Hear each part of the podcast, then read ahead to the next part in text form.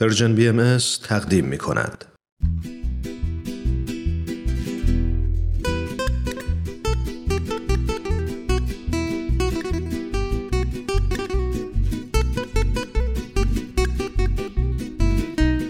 اتاق مشاوره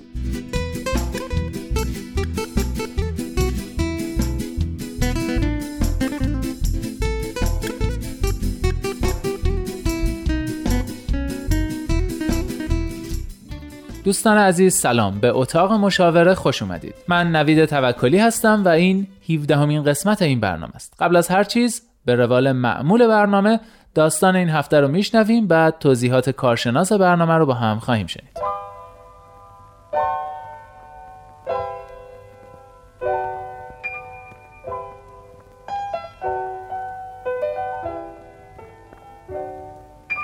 من چون در انجمن اولیا مربیان مدرسه هستم با مسئولان و مربیان پسرم و البته مادران و پدران بچه های دیگه خیلی در ارتباطم. و اونطور که فهمیدم پسر من که کلاس اولیه میزان یادگیریش در سطح بچه های دیگه نیست. مثلا بچه های دیگه می‌تونن بخونن و بنویسن اما فرزند من خیلی نسبت به اونا عقب تره در حالی که تو بقیه فعالیتاش او خیلی خوبه و حتی تست هوش ازش گرفتیم و مشکلی هم از این بابت نداره. ظاهر مشکل او اینه که نمی‌تونه خوب یاد بگیره و این موضوع حسابی من و مادرش رو نگران کرده. ما نمی‌دونیم چی کار باید بکنیم و کجا باید بریم تا این مشکل حل شه.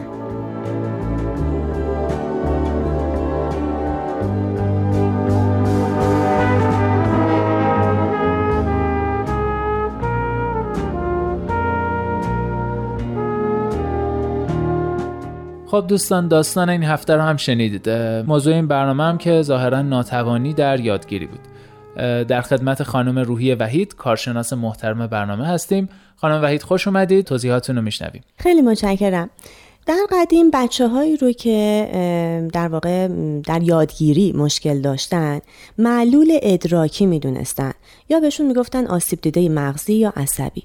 منتها از دهه 60 به این طرف که کلمه ناتوانی در یادگیری جایگزین شد متوجه شدن که اینها در واقع هیچ گونه نقص جسمی یا سیستم عصبی ندارن. و در واقع این فقط مشکل در نحوه یادگیری این بچه ها هست.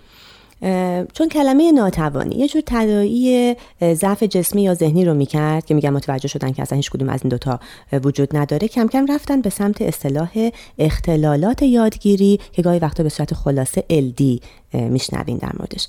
و رایج هم هست و حتی از آدم هایی که بخوام بگم که خیلی معروف بودن در طول تاریخ که حتما همه می‌شناسن آدم هایی بودن که الدی های بزرگ تاریخ هن مثل انیشتن ادیسون داوینچی بتوون و خب اخیرا هنرپیشه خیلی معروف تام کروز.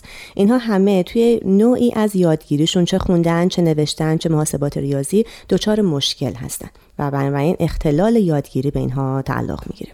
بسیار خب پس اگه فرزند اون اختلال یادگیری داره ناراحت نباشیم چون ممکنه انیشتین بعدی باشه. خب حالا چجوری میشه اختلال یادگیری رو در واقع به صورت قطعی شناخت و بعد با چی کار کرد؟ این رو خدمتون بگم حالا به عنوان تاریخ شاید که از 1902 تقریبا 68 به این ور کمیته مشورت ملی راهکارهایی در مورد رفتار با کودکانی که اختلال یادگیری دادن به صورت, به صورت جهانی ارائه داده در کشور ایران هم کشور ما از 1373 از طرف آموزش و پرورش بخش خاصی در مرکز توانبخشی ایجاد شده که خدمات خاص یادگیری ارائه میدن. یعنی می‌خوام بگم که تقریبا تمام سیستم آموزشی کشور ما آشناست با این موضوع و معلم های ما می‌تونن این رو در واقع ردیابی کنن توی بچه ها تشخیص بدن. ولی حالا به هر حال اگر جایی کوتاهی از طرف مدرسه و اولیای مدرسه اتفاق میفته که این رو اعلام نمی‌کنن خود پدر و مادرها می‌تونن با دونستن نشانه ها و حتی شناختن علل و عواملش اقدام اقداماتی بکنن و بچه ها رو ببرن به مراکز و کلینیک های درمانی مشاوره که اتاق کار با کودک یا حالا به اصطلاح علمی ترش کار درمان داره کار درمانی با کودک انجام میدن و دقیقا به همین اسم اختلالات یادگیری با بچه ها کار می‌کنن.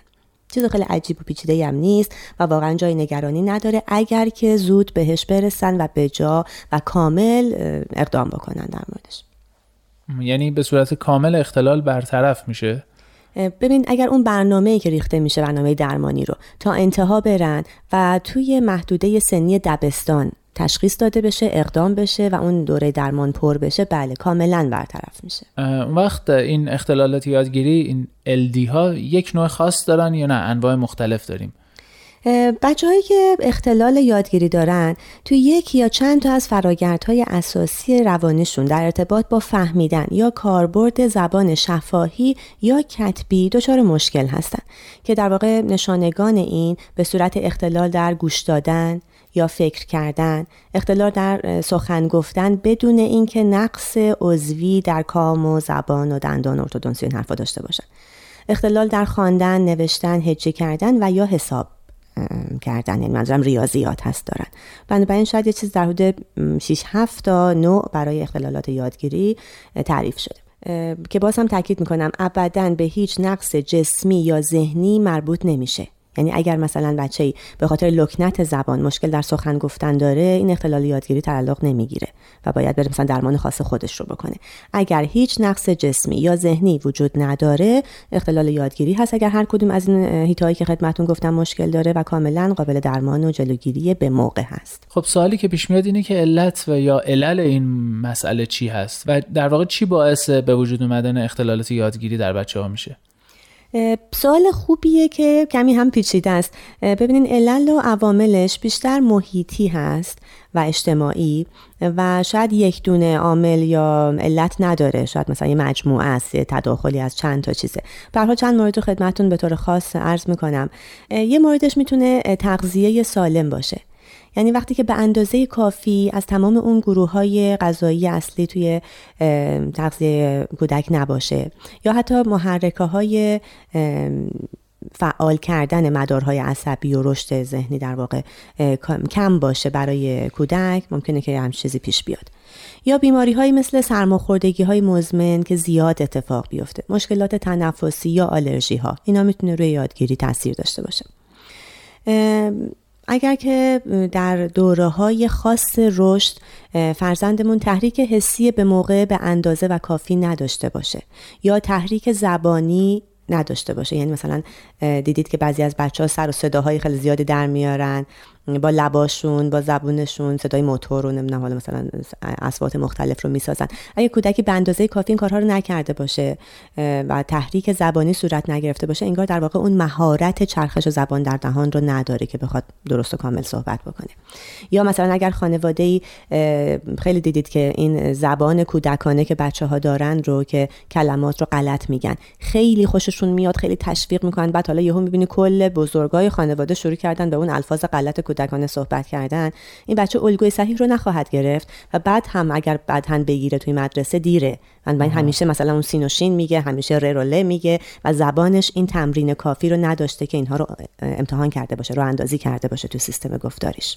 مورد دیگه که می‌تونه علت و عامل این قضیه باشه رشد اجتماعی عاطفی هست که برای کودک کامل نشده. یعنی فقدان محبت، نوازش، پذیرش کافی در خانواده یا حالا حتی امنیت بچههایی که زیاد تنبیه میشن یا به حال اوضاع به هم پاشیده ای از لحاظ عاطفی در خانوادهشون هست.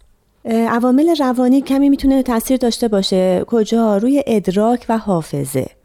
یعنی اگر که با اینها کار نشده باشه. بچههایی که اصلا ما میگیم بچه های صفر کیلومتر مثلا هیچ وقت هیچ شعری یاد نگرفته پازلی حل نکرده بعد حالا صاف میاد وارد محیط آموزشی مدرسه میشه. اونم کلاس اول یعنی پیش دبستان رو طی نکرده. اینها معلومه که یه نقص ها و یه کمبودهایی دارن. در واقع می‌خوام بگم که زمینه هایی برای تمرین و یادگیری و ساختن مهارت نداشتن بهشون داده نشده عوامل ژنتیک می‌تونه موثر باشه قطعا و عوامل بیوشیمیایی. منظورم اینه که مثلا یک کمی هورمونال. اگر کمی تیروئید یا مثلا بیماری مثل هایپوگلیسمی در کودک باشه می‌تونه اختلال یادگیری هم بده در صورتی که نقص عضو و جسم و روح و روان اساسی ایجاد نشده براش. و بعد شاید علت آخری که بخوام بگم تاخیر رشد هست. بچه هایی که توی دوره های سنی مخصوصی که برنامه ریزی شده و به حال بررسی شده تحقیق شده که باید به یه حدی از رشد برسن. همیشه عقبترن. از اون منحنی رشدشون به هر حال چه توی رفتارها چه توی سخن گفتنشون چه توی مهارت های دستی و حرکتی بدنشون عقبترن نسبت به سنشون. اینا احتمال زیاده که بعدا توی مدرسه دچار اختلال یادگیری باشه.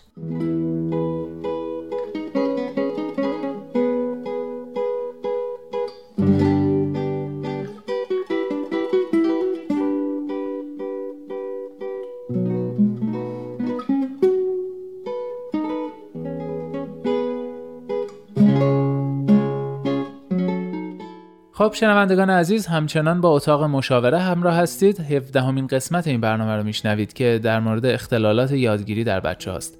خانم وحید در مورد تشخیص و درمان این اختلالات یه اشاره کوتاهی کردید. قسمت اول خب تشخیصه که گفتید باید به موقع باشه. به موقع یعنی دقیقا کی؟ خیلی سوال مهمیه مرسی. ببینید تشخیص به موقع گفتیم واقعا نجات دهنده است. این برمیگرده دقیقا به سن مدرسه بچه ها یعنی کودک تا وقتی توی خونه است خب داره بازی می‌کنه چون یادگیری خاصی براش اتفاق نمیفته مگر حالا مثلا همون میگم توی گفتار یا توی حفظ کردن شعر و چیزای کودکانه پدر مادر بتونن دقت کنن و مهارت ایجاد کنن.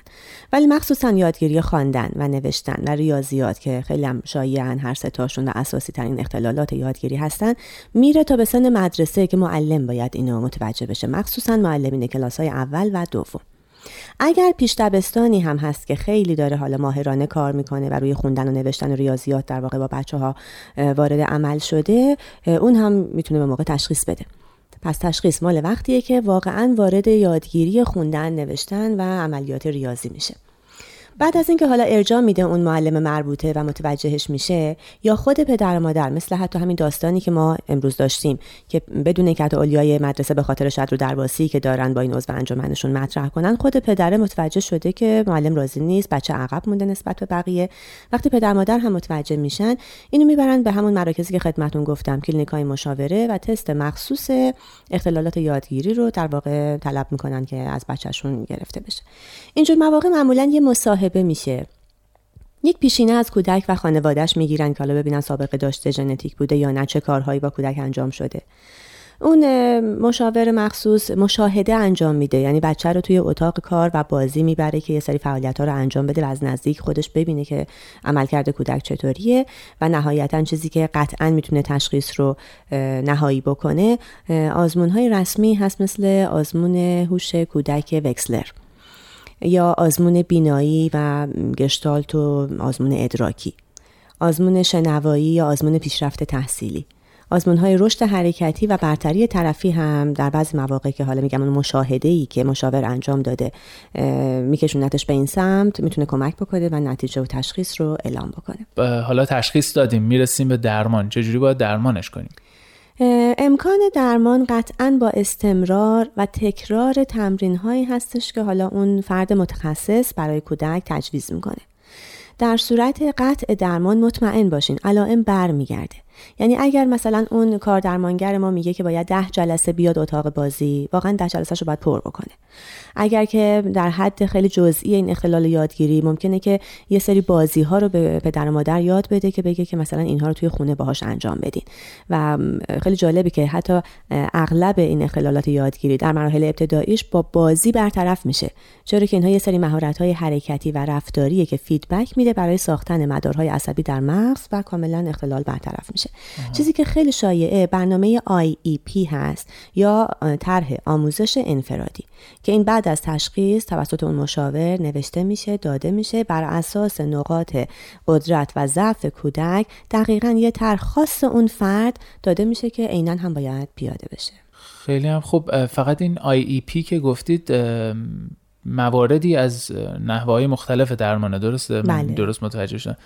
موارد معروفش یا بهترین هاش رو میشه یه اشاره بهشون بکنیم. قطعا بله درست میگن یه مجموعه ایه که شاید بهترین های اون بازی یه سری فعالیت های دستی یا حرکتی که از ساده به پیچیده منتهی میشه. یه سری فعالیت هایی که کودک در اون تجربه موفقیت و در نتیجه تشویق شدن رو داشته باشه. توی این طرحی که میریزن برنامه ریزی که میشه یک رابطه خیلی خوبی بین کودک و مربی ایجاد میشه. یعنی در واقع باید که بچه اعتماد بکنه و دوست داشته باشه مربیش رو که فعالیت هایی رو که میده بازی رو که میده انجام بده. و من یه سری در واقع تلاشا برای ایجاد این رابطه حسنه هست و بعدم اتفاقی که میفته حتما وقتی فعالیت یک مرحله تموم میشه بازخورد این موفقیت یا حتی شکست به کودک داده میشه نه به والدینش. یعنی دقیقا به بچه میگن که حالا مثلا خیلی خوب بود خیلی از عهده این کار بر اومدی ولی یه قسمت دیگه هم مثلا بوده که انجام نشده پس ما اینو تکرار می‌کنیم.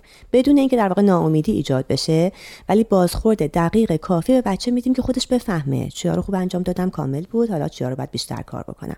و بعد از اتمام فعالیت یه مرحله است که وارد مرحله بعد میشیم. تداخل توی این برنامه جایی نداره.